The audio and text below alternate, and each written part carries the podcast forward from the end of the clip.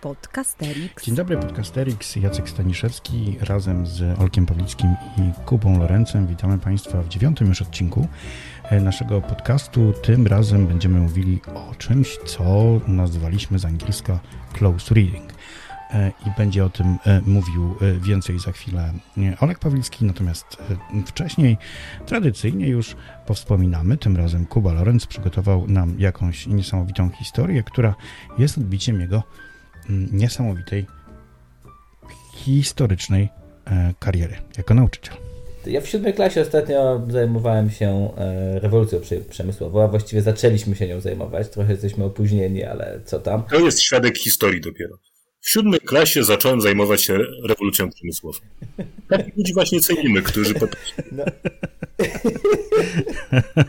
no, tak, a, ale żeby moi uczniowie nie byli tak jak ja, że w siódmej klasie y, zaczną się zajmować rewolucją przemysłową, to już im teraz w ich siódmej klasie y, ich do tego, żeby się tą rewolucją przemysłową zajęli. I y, tak sobie pomyślałem, że to się właściwie wiąże całkiem nieźle z naszym, to o czym chcę mówić, z naszym poprzednim odcinkiem, kiedy mówiliśmy o błędnych mniemaniach. I ja mam takie przekonanie, że jednym z błędnych mniemań uczniowskich jednym z takich pomyłek, które często popełniają, co no, być może nie jest tylko cechą charakterystyczną uczniów, ale czymś bardziej ogólnym, jest kwestia y, długofalowych i krótkofalowych skutków. No i żeby tę kwestię długo i krótkofalowych skutków jakoś y, o, oswoić i, i przybliżyć uczniom, a jednocześnie, żeby przybliżyć uczniom no, głębokość zmian, które się dokonały w ramach rewolucji przemysłowej, to zajmowaliśmy się różnymi wynalazkami, a jak żeby inaczej, XIX-wiecznymi. Więc wszystkie te takie, że tak powiem, podręcznikowe e, wynalazki omówiliśmy na zajęciach i zasada była taka, że uczniowie przygotowują prezentację o jednym dowolnie wybranym wynalazku XIX-wiecznym, poza tymi, które się pojawiły na lekcji. No, chodziło o to, żeby tam, wiecie, powygrzebywać jakieś takie zupełnie, wydawałoby się nieistotne e, wynalazki typu na przykład margaryna, albo winda, albo schody ruchome. E, no i uczniowie przygotowali prezentację po to, żeby odpowiadając tam na trzy pytania, takie każda prezentacja miała mieć, e, mieć trzy pytania, znaczy odpowiedź na trzy pytania zawarte, czyli jak ten wynalazek działa, e, po co został stworzony i jakie są jego długoterminowe i krótkoterminowe skutki, to bardzo, bardzo fajnie zagrało. Trzy lekcje żeśmy robili te prezentacje i dużo różnych ciekawych wynalazków uczniowie E, sobie wzajemnie zaprezentowali, jednocześnie pokazując właśnie te krótko i długofalowe skutki tychże wynalazków. Zastanawiam się teraz, w jaki sposób dojdziesz z Twojej opowieści do tematu, czyli do close reading. Nie, bo dobra, to inaczej. Wydaje mi się, że close reading robię czytając z uczniami Dagoma Judex. Podcasterix. Szczerze powiedziawszy, nie wiem, czy to była odpowiedź na moje pytanie takie trochę nie przypiął, nie wypiął, ale dobrze rozumiem. Kuba chce nam szybko y, powiedzieć y, o tym, y, że czyta z uczniami trudne no. teksty, a teraz poprosimy Olka, żeby nam odpowiedział, czym faktycznie jest no close ja, reading. Na, na, to pytanie nie, nie, nie, mam chyba takiej odpowiedzi, która byłaby od tak do przeniesienia od razu do słownika. powiedziałbym, że to jest pewien model czytania, który jest bardzo skupiony na e, tekście i którego celem jest e, doprowadzić do tego, aby e, czytelnicy mieli absolutną jasność co do tego, co w tym tekście jest, a czego nie ma, i jak to, co w tym tekście jest i dlaczego tak, a nie inaczej zostało podane. Bliskim, uważnym, zaangażowanym, głębokim czytaniem ma niewiele wspólnego, a mianowicie przez praktykę polegającą na tym, że tekstowi źródłowemu, e, tekst źródłowy zaopatruje się w pytania i uczniowie mają po prostu znaleźć fragmenty, które ich zdaniem są odpowiedzią na te pytania. Nawet nie trzeba czytać tego tekstu. Trzeba go po prostu przeskamować, żeby znaleźć odpowiedzi. E, to najczęściej e, sprawdza wyłącznie właśnie umiejętność, no niech będzie czytania ze zrozumieniem, a raczej skanowania w poszukiwaniu odpowiedzi. I to jest pochodną dwóch rzeczy. Trochę wydaje mi się pochodną, po pierwsze, pewnego modelu uprawiania historii, który e, w Polsce być może całkiem nieźle się ma. To jest coś takiego, co, co Collingwood charakteryzował jako model pisania historii klajster i nożyce. To znaczy robota historyka polega na tym, żeby powycinać ze źródła i wkleić do swojej książki i już jest gotowe. I nie ma tam żadnej roboty polegającej na interpretacji i wnioskowaniu. To z jednej strony, a z drugiej strony takiej praktyki, która polega na tym, że źródła bardzo często traktuje się jako ilustracje po prostu. To znaczy opowiadamy coś, po czym mamy źródło, zadajemy kilka pytań i mówimy o, skoro tak brzmią odpowiedzi, to to jest dobra ilustracja tego, o czym teraz mówimy i pójdziemy dalej. I to też nie ma nic wspólnego z tym, jak historyk czy historyczka czytają źródło. Otóż e, moim zdaniem takie głębokie czytanie, skupione, e, jest czytaniem, w którym my rzeczywiście dajemy się pochłonąć tekstowi i od razu wam powiem, że to jest czasochłonne. Tak? To znaczy, to e, wymaga e, sytuacji, w której uczniowie przechodzą tekst. E, niekiedy zaczynamy, bardzo często w tego rodzaju, bo takich technik close readingowych jest ileś, prawda, ale bardzo często zaczynamy od głośnej lektury. Mamy sytuację, w której uczniowie wielokrotnie przechodzą przez tekst, czytają go, poznają go coraz bliżej, przyglądają się temu, jak wyglądają E, relacje między słowami, co się dzieje z autorem w tym tekście, jak on nam tam ujawnia. I wreszcie na końcu być może są w stanie zrobić to, co jest istotą naszej historycznej roboty. To znaczy są w stanie sami zadać pytania do tekstu. To znaczy powiedzieć, wydaje mi się, że ten tekst jest dobrym źródłem do tego i tego. Bo przecież to jest serce naszej historycznej roboty. Historyk nie jest od tego, żeby odpowiadać na pytania, bo to potrafi każdy, tylko żeby zadać pytanie.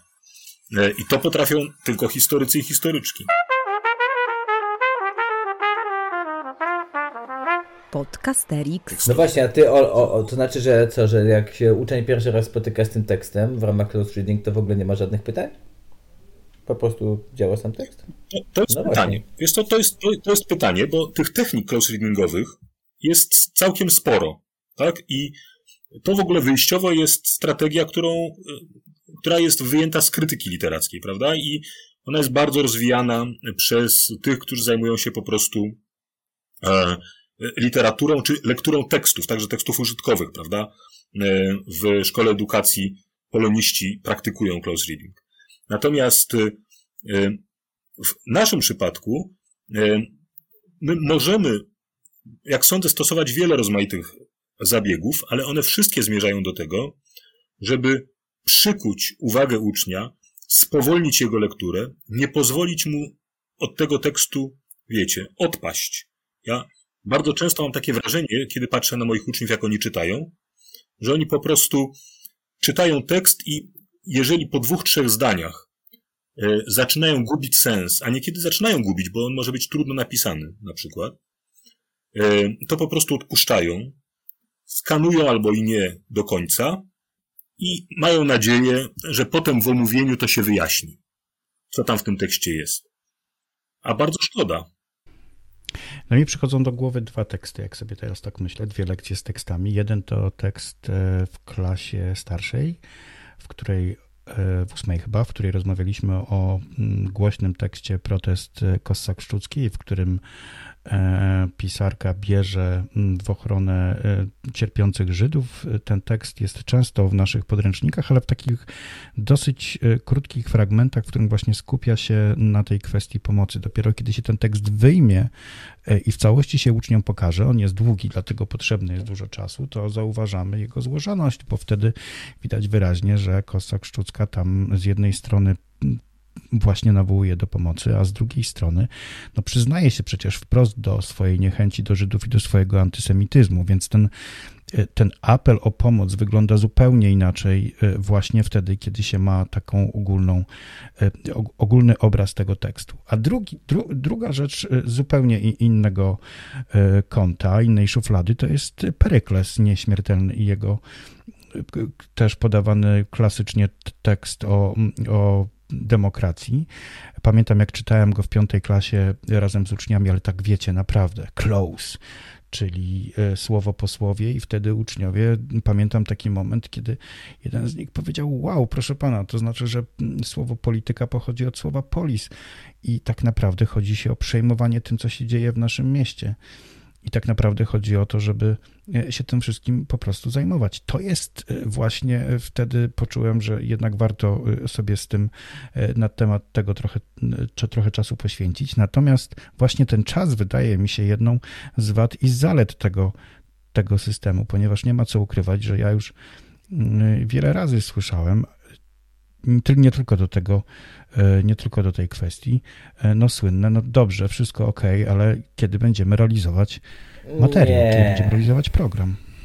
Nie, nie, no bo to, no, no, słuchajcie, ja jak sobie o tym close reading myślę, to wrócę do tego do no, e, bo to jest tekst, który wydaje mi się jakoś tam, on jest potwornie trudny, ale on jest trudny dla profesorów, a co dopiero dla uczniów ale e, jego trudność oczywiście e, no, jest bardzo wielopoziomowa, ale e, no bo jakby do, do czego służy nam nam jako historykom średniowiecza Dagomedek przede wszystkim? No do tego, żeby wyznaczyć te granice państwa mieszka. I teraz wczytanie się bardzo głębokie w ten tekst, no owszem, na poziomie szkoły wczytujemy się w tłumaczenie, nie w oryginał łaciński, co już nas jakby rozjeżdża, no ale tego nie przeskoczymy. Tak, ale wczytanie się w ten tekst bardzo dokładnie, w jego logikę, w to, jakie trudne nazwy się tam pojawiają, e, jak wygląda składnia, e, co wiemy o autorze z tych wstawek, które się tam pojawiają, to są przecież wspaniałe rzeczy. E, oczy każdego mediewisty zaczynają się świecić na wspomnienie o Sardyńczykach. No ale właśnie takie skupienie się na tym tekście, pozaznaczanie tego, co się rozumie, czego się nie rozumie, pozaznaczanie e, jakichś e, fragmentów, które e, sugerować mogą, czy słów wręcz, które mogą sugerować logikę, która stoi za tym opisem, no, pozwala się naprawdę skupić na tym tekście. No to zgoda, zajmie to całą lekcję, ale to będzie, będzie lekcja, która będzie w pełni poświęcona E, no, pracy z materiałami źródłowymi, to nie będzie lekcja stracona. No i do czego nas może doprowadzić? No do tego, że uczniowie sami narysowali mapę, na mapie yy, zrekonstruowali przebieg granic państwa yy, Mieszka I czy państwa gnieźnieńskiego. I to nie byłoby możliwe, gdyby się nie wczytali dokładnie w ten tekst. No, to, to, to, jest, gdyby ktoś taki, taką, znaczy ta wątpliwość jest uzasadniona, to znaczy to jest bardzo czasochłonne, niewątpliwie ale to jest też po prostu zupełnie fundamentalne doświadczenie, moim zdaniem. Po pierwsze, zupełnie fundamentalne doświadczenie, chciałbym powiedzieć, kontemplacyjnego stosunku do tekstu. Ostatnio słuchałem, e, słuchałem, e, czytałem wykład e, jednego z francuskich historyków, taki inaugurujący wykład w Collège de France i on mówi, dla mnie czytanie jest praktykowaniem wdzięczności to pokazuje, by tak powiedzieć, jaką, w jaką on więź wchodzi, wiecie, z autorem tego tekstu. Znanym, nieznanym. Więc po pierwsze, moim zdaniem, to jest bardzo ważne, cenne doświadczenie. Po drugie, to jest zupełnie fundamentalne doświadczenie związane z tym, że w, praktykując takie głębokie czytanie, my najczęściej domagamy się od uczniów, żeby oni znajdowali w tekście dowody na takie lub inne twierdzenia, niekiedy wychodzące poza tekst już. Krótko rzecz biorąc, to jest esencja robienia historii, prawda? E, wziąć, znaleźć dowody e, na to, że ten obraz rzeczywistości, której już nie ma, ale który my malujemy przed ich oczyma, e, jest jakoś uzasadniony, bo mamy na to dowody w tekście. Tutaj pracuje nie tylko nasza wyobraźnia.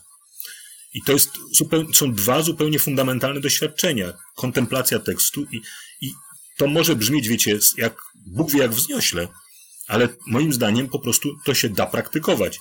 W szkołach na całym świecie ludzie praktykują kontemplację. W szkołach, w szkołach na całym świecie skupiają się i uważnie wchodzą głęboko w tekst. Jeżeli ktoś robiłby to na każdej lekcji historii, to na pewno nie zdążyłby z realizacją podstawy programowej. Ale jeżeli ktoś powie, że to jest marnowanie czasu i nie zrobi tego przynajmniej dwa razy w miesiącu, to powiem mu, żeś leser i obwieś i robisz krzywdę dzieciom. Chyba lepiej nie dało się skończyć tego odcinka takim zawołaniem do, i apelem do leserów i obwiesi. Olek Pawlicki zakończył nasz dziewiąty odcinek. Bardzo wszystkim słuchaczom dziękujemy. Zapraszamy na, y, za tydzień, kiedy będziemy znowu podejmować kolejne trudne tematy naszego zawodu. Do widzenia. To był Podcasterix. Wysłuchali Państwo kolejnego odcinka podcastu Trzech Nauczycieli Historii, którzy lubią sobie pogadać o swojej pracy, bo ją po prostu uwielbiają. Tych trzech jegomości to Kuba z charakterystycznym R, Olek z charakterystycznym głosem i Jacek, który czuwał nad nagraniem i montażem. Podcast przygotowano dzięki wsparciu Szkoły Edukacji Polsko-Amerykańskiej Fundacji Wolności i Uniwersytetu Warszawskiego, w której cała trójka pracuje. Więcej informacji na stronie szkolaedukacji.pl. W czołówce wykorzystano dźwięki na wolnych licencjach, a głosu użyczyłam ja, czyli Adriana Bąkowska. Zapraszamy na kolejny odcinek.